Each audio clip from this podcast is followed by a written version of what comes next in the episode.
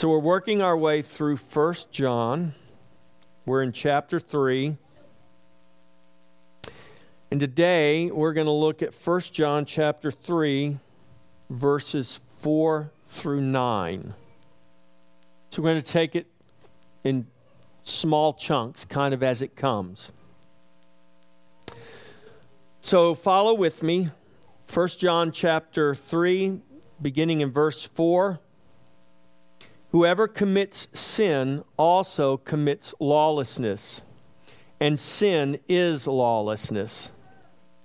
And you know that he was manifested to take away our sins, and in him there is no sin. Whoever abides in him does not sin. Whoever sins has neither seen him nor known him. Little children, let no one deceive you.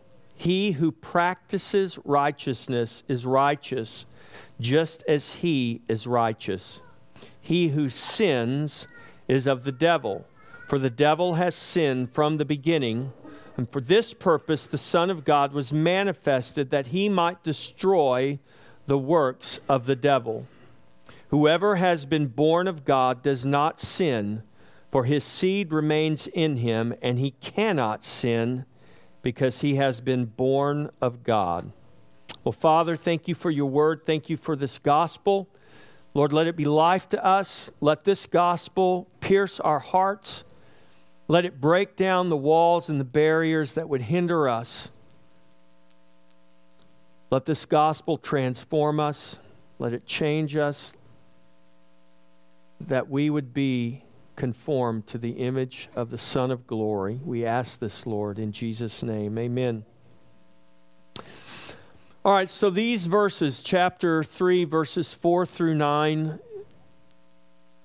we need to, uh, I want to take some time and look carefully at what the scripture is communicating to us. There's a way that we can read this and we can misunderstand what it's saying there's a way we can read this, and, and, and it is exactly what it says sin is not compatible with the believer. And this is true. If, if you are in Christ, when a person is born again, there is a change that must take place in their life. And that change is not a change that you make happen. So it's not that you're born again and now God is waiting to see whether you're going to change or not. By the very nature of the new birth. So think about what the Bible teaches us. Second Corinthians chapter 5 verse 17. If any man be in Christ, he is a new creation. Old things have passed away, behold all things have become new. Now all things are of God. That speaks of a literal, real change that has taken place in the very core of our being. And if that change has taken place in the core of our being, if we have indeed become new creations, then that change will be manifest in our life. It must be. This is why Paul writes in his letter to the Galatians Uncircumcision, circumcision or uncircumcision do not matter. The only thing that matters is a new creation. Paul says we can make all the changes we want on the outside. We can dress differently, we can act differently, we can do all these things. But if there has not been something happen on the inside of us, those are empty. But here's the reverse of that. Here's the truth. If something has happened on the inside of us, then something is going to be manifest on the outside through our lives. If we have truly been changed by God, then we must demonstrate that change in our lives. This is what John is writing about here. Now, we began this as we began our journey through First John, and we see that John has been talking about love, and he, he reduces all this down in, in very practical ways that, that are really, it's impossible for us to miss. It's impossible for us to not be able to understand what is being communicated here. And he says very simply, he said, if you don't love your brother, he said, then the love of God's not in you. It's impossible for you to truly be a born again child of God and have hatred in your heart towards your brother. If you hate your brother, then that indicates there is something that has not happened inside of you. And if something has happened inside of you, that's going to translate into your ability and ultimately your obedience in loving your brother.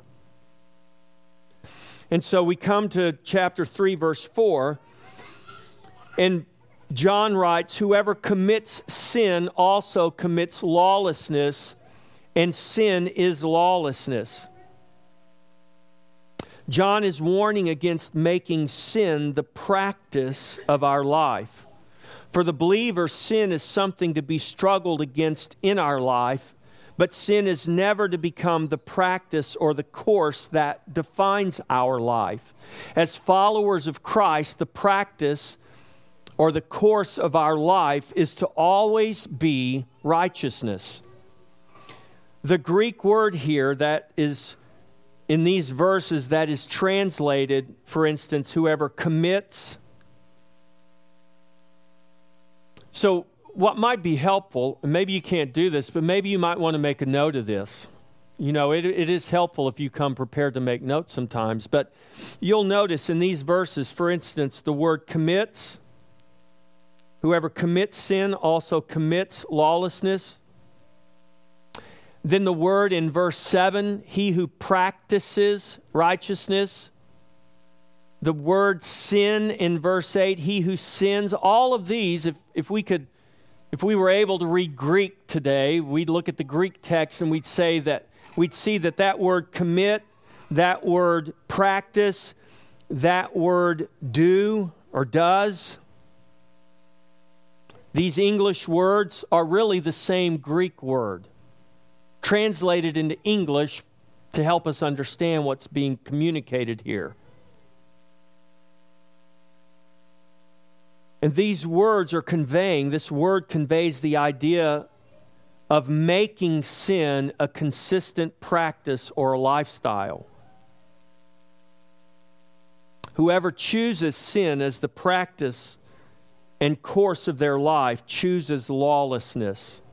There is a difference between having a struggle with sinful actions and sinful behaviors and giving yourself over to the practice of sin and a sinful lifestyle. There are some people,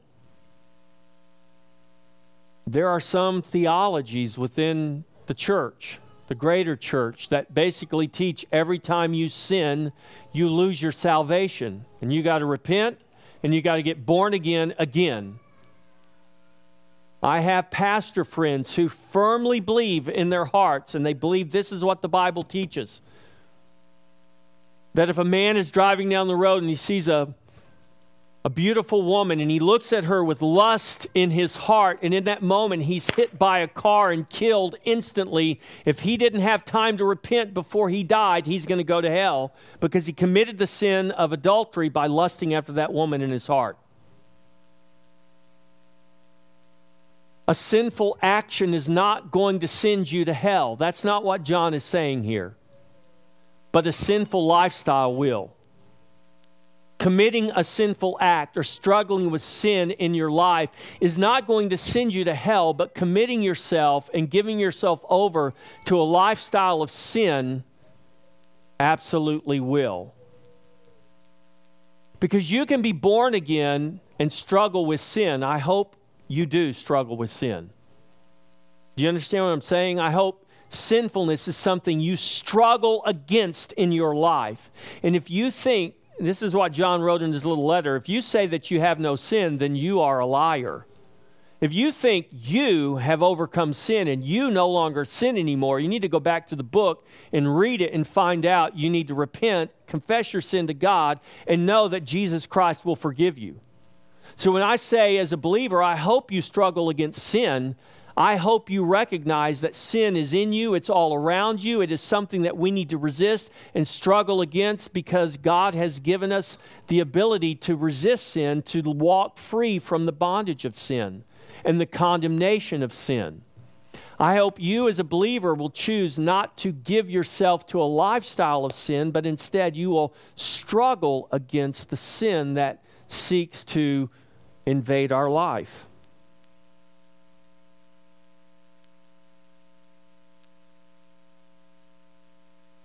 Christ was manifested to take away our sin. In Him, in Christ, there is no sin. Christ was made manifest and became the atoning sacrifice that took away our sin. He is the only atoning sacrifice because He alone is worthy to pay the price for sin. Now, why is Christ the only one worthy to take away our sin? Well, here's John says it right him right here. Because in him there is no sin. In Christ, there is no sin. There is no original sin, and there is no actual sin in Christ. He is the perfect, sinless Lamb of God. And through the cross, Christ has taken away our sin. Christ doesn't just cover our sin up and bury it so we can't see it. Christ takes away our sin. And this is why Christ was manifest to take away our sin. Through the cross, this is exactly what Jesus Christ has done. Sin is lawlessness. In Christ, by a new birth, we have been delivered from sin and death and lawlessness. In Christ, we are no longer in bondage to sin. Now, we are to reckon ourselves dead to sin. Paul writes this in Romans 6:11, reckon yourself dead indeed to sin. And as we reckon ourselves dead indeed to sin, we are to walk in the newness of life in Christ. Now, as a new creation in Christ, sin no longer defines us the life and righteousness of Christ now has become our identity in the Spirit. This is what Paul writes in Romans 6 1 and 2. What shall we say then? Shall we continue in sin that grace may abound? Certainly not. God forbid. How shall we who died to sin live any longer in it? He goes on in verses 11 through 14 of Romans 6 Likewise, you also reckon yourselves to be dead indeed to sin, but alive to God in Jesus Christ our Lord. Therefore, do not let sin reign in your mortal body that you should obey it in its lust. And do not present your members as instruments of unrighteousness to sin, but present yourselves to God as being alive from the dead, and your members, that's your body, your members as instruments of righteousness to God. For sin shall not have dominion over you, for you are not under law, but under grace. Whoever abides in him does not sin. Whoever sins has neither seen him nor known him. Whoever abides in Christ does not sin. Those are John's words there. What does John mean by that? Does that mean that now that you have professed faith in Jesus Christ that you can never sin anymore? You can never have a sinful thought. You can never commit a sinful action. Is that what John is saying? That's not what he's saying. Because if that's what he's saying, I'm lost. Because I don't know about you, but your pastor has sinful thoughts. Your pastor has sinful actions. Your pastor can lose his temper and become angry and sin. Your pastor is human. So I'm going to confess to you right now that if John is saying that whoever abides in Christ does not sin, the moment I sin, does that mean I am not abiding in Christ? That is not what he is saying. So, what he's saying is consistent with what we began this with. Whoever commits or whoever practices a lifestyle of sin commits and practices lawlessness. Whoever abides in him does not sin. Whoever abides in Christ does not live in sin, does not give themselves up to a sinful way of life, does not consistently practice sinfulness as a way of life. We all are prone to commit sin, but we do not give ourselves up to a sinful lifestyle. We don't justify a sinful lifestyle. We don't make excuses for a sinful lifestyle. There is grace, but grace is there so that we don't have to continue in a sinful lifestyle. Grace doesn't mean we can excuse it and make excuses for it and justify it. Grace means God's not going to give us what we truly deserve because of our sin. And now He gives us the ability to walk free of it. So that's the power of repentance. You repent, you change the way you think. And when you change the way you think, you will change the way you live.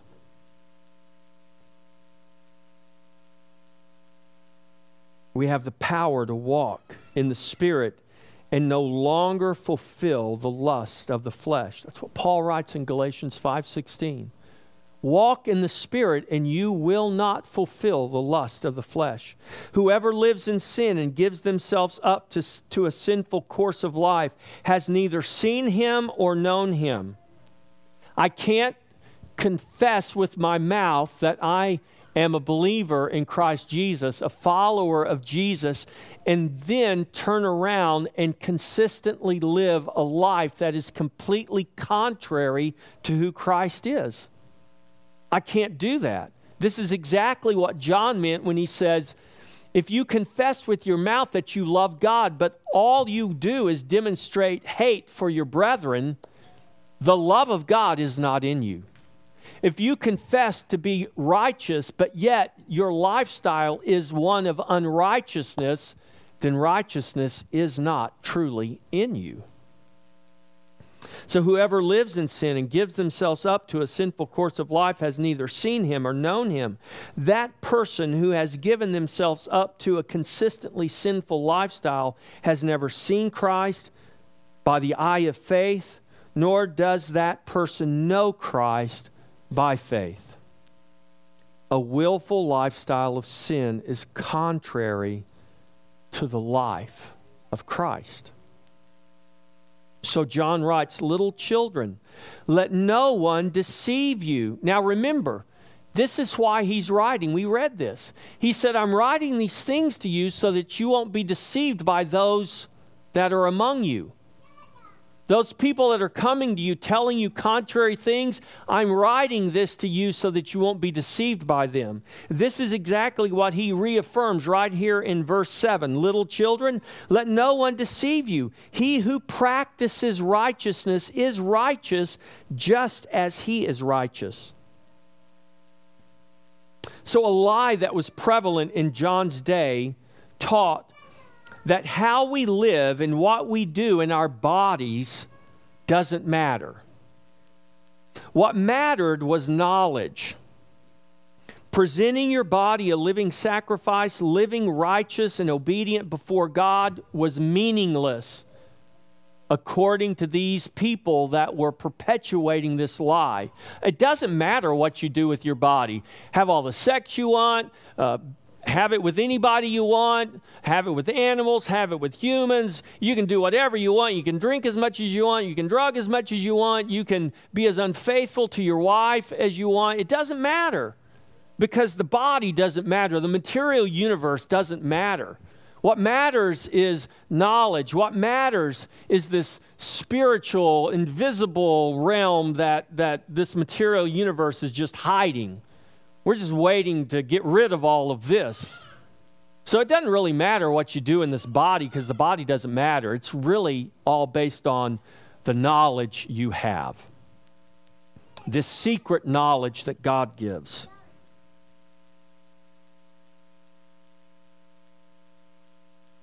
According to the Gnostics, the material, the material realm, the physical body, the acts committed in our bodies had no bearing on our righteousness. It is knowledge that is supreme. This is Gnosticism, a belief named after the Greek word for knowledge. The Greek word for knowledge is gnosis. So, Gnostics were those who idolized knowledge above everything else. Acts of righteousness, living a righteous lifestyle in this body, wasn't important to them. So they were coming to the church and saying, Listen, Jesus didn't come physically because if Jesus truly is the Christ, then he would know that this physical realm, this physical body doesn't really matter.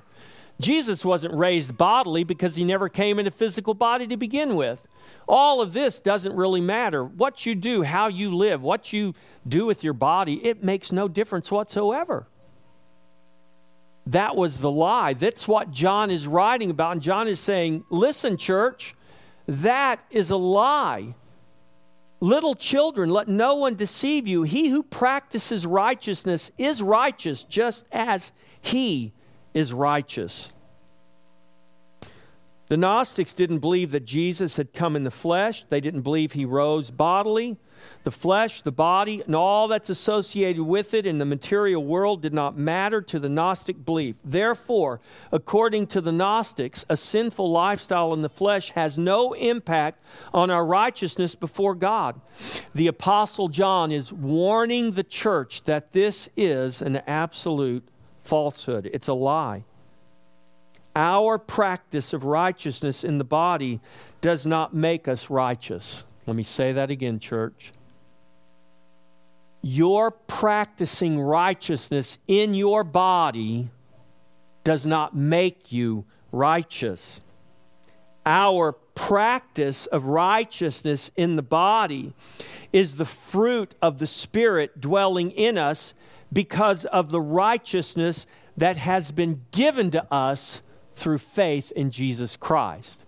You don't, you don't become righteous by acting righteous because God has made you righteous by grace through faith. That righteousness that He put in you now must come out of you. It should be the fruit of your life. So you're not making yourself righteous. God has made you righteous. And if God made you righteous, then righteousness should be what defines your life. In other words, our righteous practice is not making us righteous in Christ. Our righteousness in Christ is making us practice righteousness. If God has placed his righteousness in us by his Spirit, that righteous life of the Spirit will manifest through us for the world around us to see and to experience. Listen, if you go outside and beat your dog every day in the morning, and you come home in the afternoon and then try to convince your dog that you really love him, your dog's going to be a little skeptical, isn't he? Because your words really don't mean much after the beating he just took that morning. You do that long enough, and that dog will never, ever believe that you really love him. All he's going to know is that guy beats me every day. He must hate me. If we are righteous in Christ, then righteousness must come out of us. It's not just the words we speak, it is what is manifest through us. If we profess faith in Jesus Christ, if we are indeed a new creation in Christ, the practice of our life, how we live in this body, absolutely matters. For he who practices righteousness is righteous just as he is righteous. Then John writes, He who sins, you can't read it in the Greek, but that whole phrase, he who sins right there, is that little Greek word, which means our practice, what we consistently do. He who sins, in other words, he who sins consistently is of the devil. For the devil has sinned from the beginning. For this purpose the Son of God was manifested, that he might destroy the works of the devil. He who sins is of the devil, for the devil has sinned from the beginning. For this purpose the Son of God was manifested that he might destroy the works of the devil. What John literally communicates here is that he who makes a practice of sin is of the devil. For the devil has sinned from the beginning, and those who are of the devil will live consistent with that nature of sin. Who is of the devil? Who is of the devil? The answer is all those who have not been born of God. So we as humans like divide the world up into lots of categories. It's like a scale from 1 to 5. You got the really bad, you got the somewhat bad, you got the ones that are neutral, then you got the pretty bad, then you got the really bad. That's not the way God looks at the world. That's the way we want to look at it, right? That was my that was my inherent default belief. Because I grew up believing in God. Not because someone taught me to believe in God, I just believed in Him. But that's what I really thought. I thought my life was going to be like the scale from one to five, and I was surely going to fall beyond that neutral category so that the scale would tip over to that point, and God would say, Ah, go ahead, you can come to heaven. Not because I was perfect, not because I wasn't sinful, because I enjoyed my sin. But I didn't view my sin as really anything so terrible that it could possibly, possibly keep me out of heaven.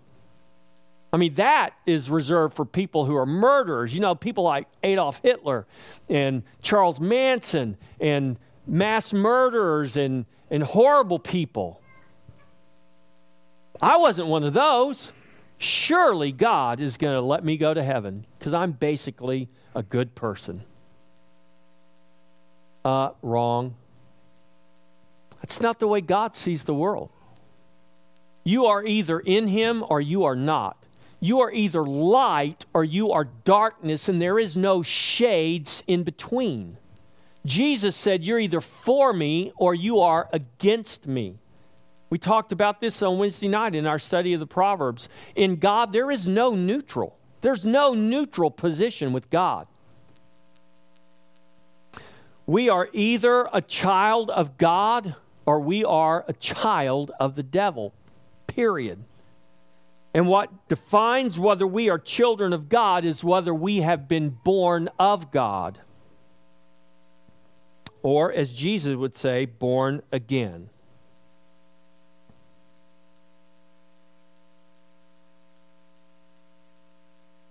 There is one who came, born in this world, but not born of this world the perfect seed promised since the beginning. God revealed this in his word spoken in the garden of Eden. Genesis 3:15 I will put enmity between you and the woman. He's saying this to the serpent.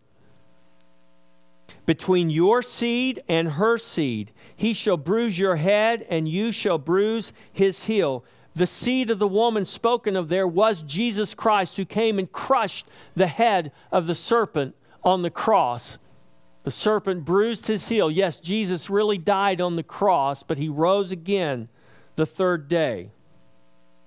Jesus affirmed again in John 8:44 that there are those who are of their father the devil. John 8:44 you are he's talking to the Pharisees, the religious leaders of his day, the people who should know better because they studied the scripture and committed them to memory.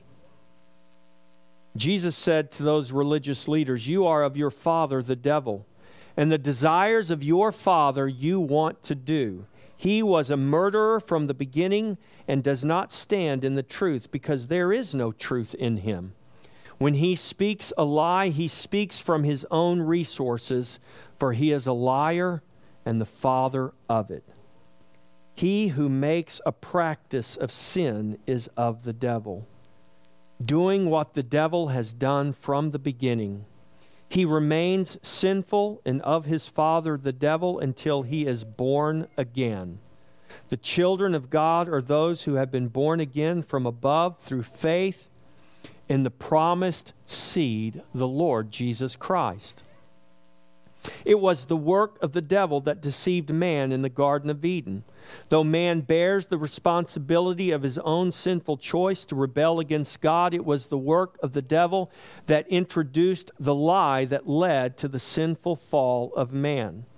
Now, here is good news. The promise spoken by God in the garden is fulfilled in Jesus Christ. We're not waiting for Genesis 3:15 to be fulfilled any longer.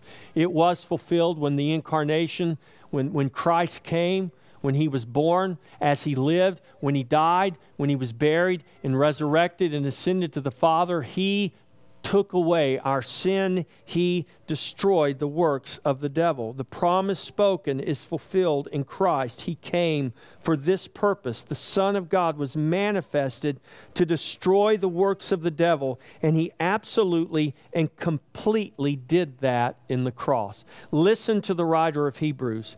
Inasmuch then as the children have partaken of flesh and blood, he himself, speaking of Christ, he himself likewise shared in the same, that through death he might destroy him who had the power of death, that is the devil, and release those through fear of death who were, I'm sorry, and release those who through fear of death were all their lifetime subject to bondage.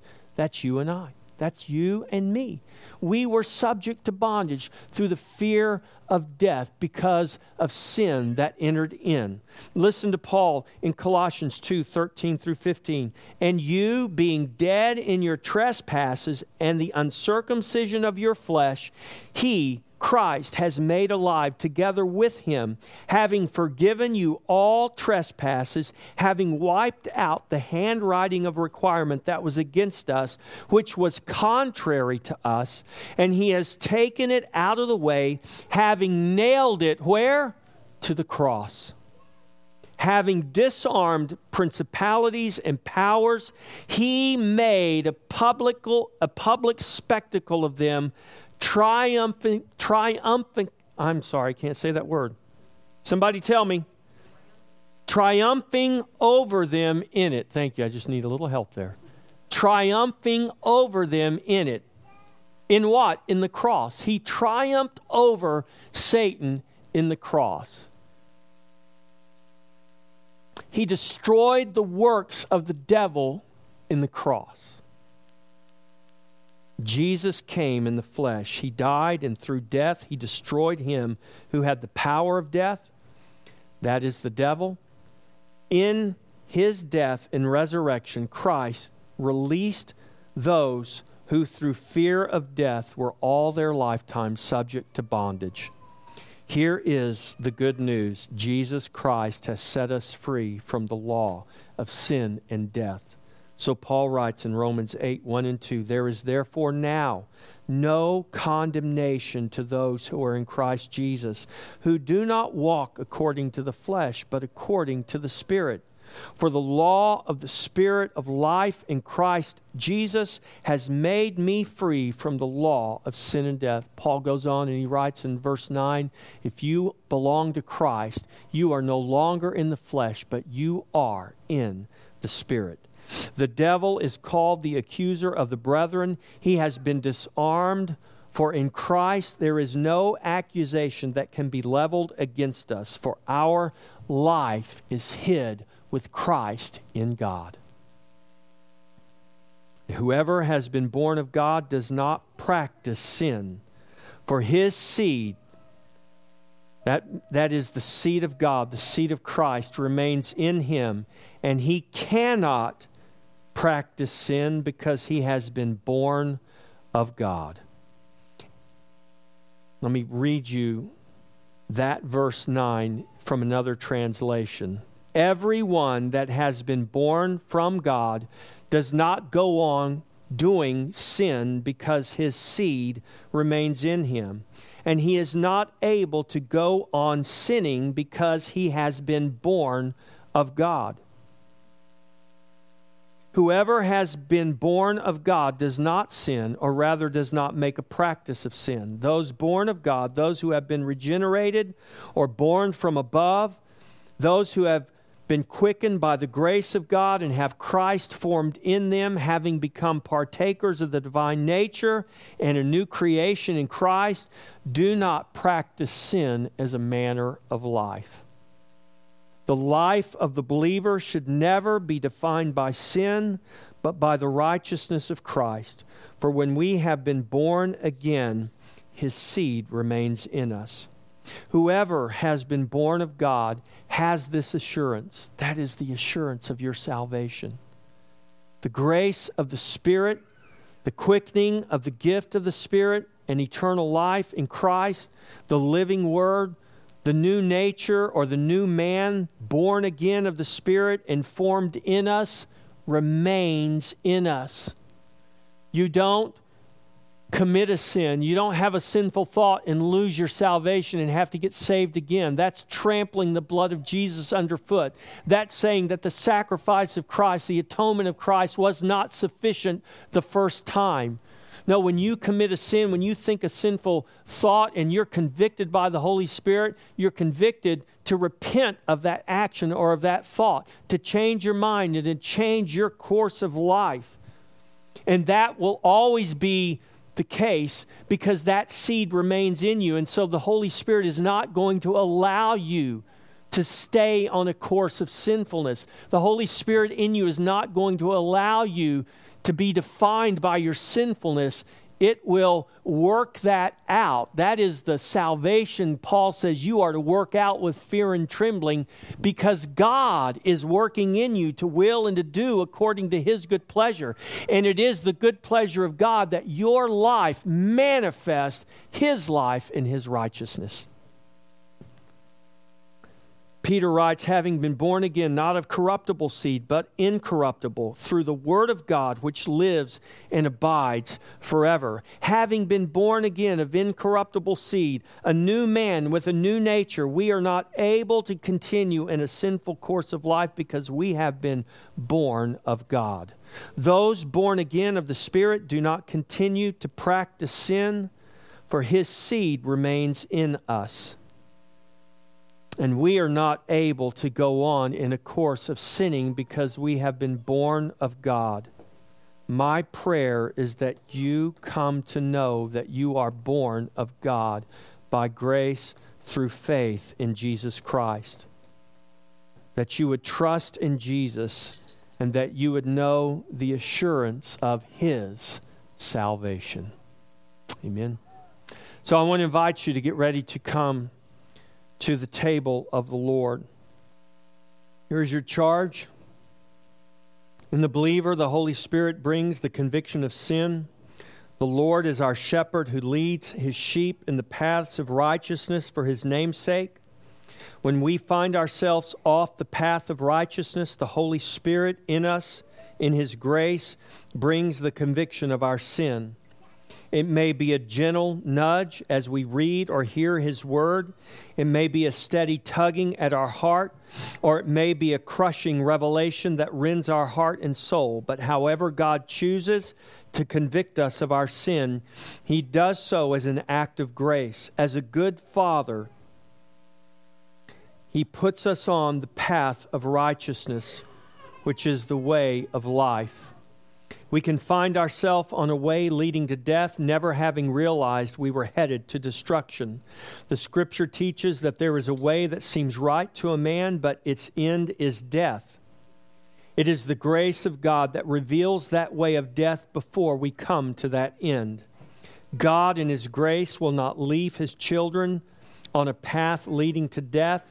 He will instead lead us in His way that leads to life. Jesus commands that we enter by the narrow gate. This is our charge from Jesus himself. Enter by the narrow gate, for wide is the gate, and broad and spacious is the way that leads to destruction. And there are many who go in by it, because narrow is the gate, and difficult is the way which leads to life, and there are few who find it. Sin has always been popular and widely accepted by the world, but it is still sin. If you have been born of God, you are no longer of the world. You are charged to live in his righteousness. That means the practice of your life is to be righteous and not sinful. As a new creation in Christ, you no longer walk in sin and death. You are no longer a child of the devil, who was your father when you walked in darkness as a child of disobedience. Having been born of God, your life is now manifest. The righteous, the righteousness and the life of your Father in heaven. If you have been born of the Spirit and Christ has become your life, you will manifest his life in the fruit of his Spirit in this world. He who practices righteousness is righteous just as he is righteous. God charges us to walk, to live righteous as He is righteous. We do this for His glory and for a witness. Amen.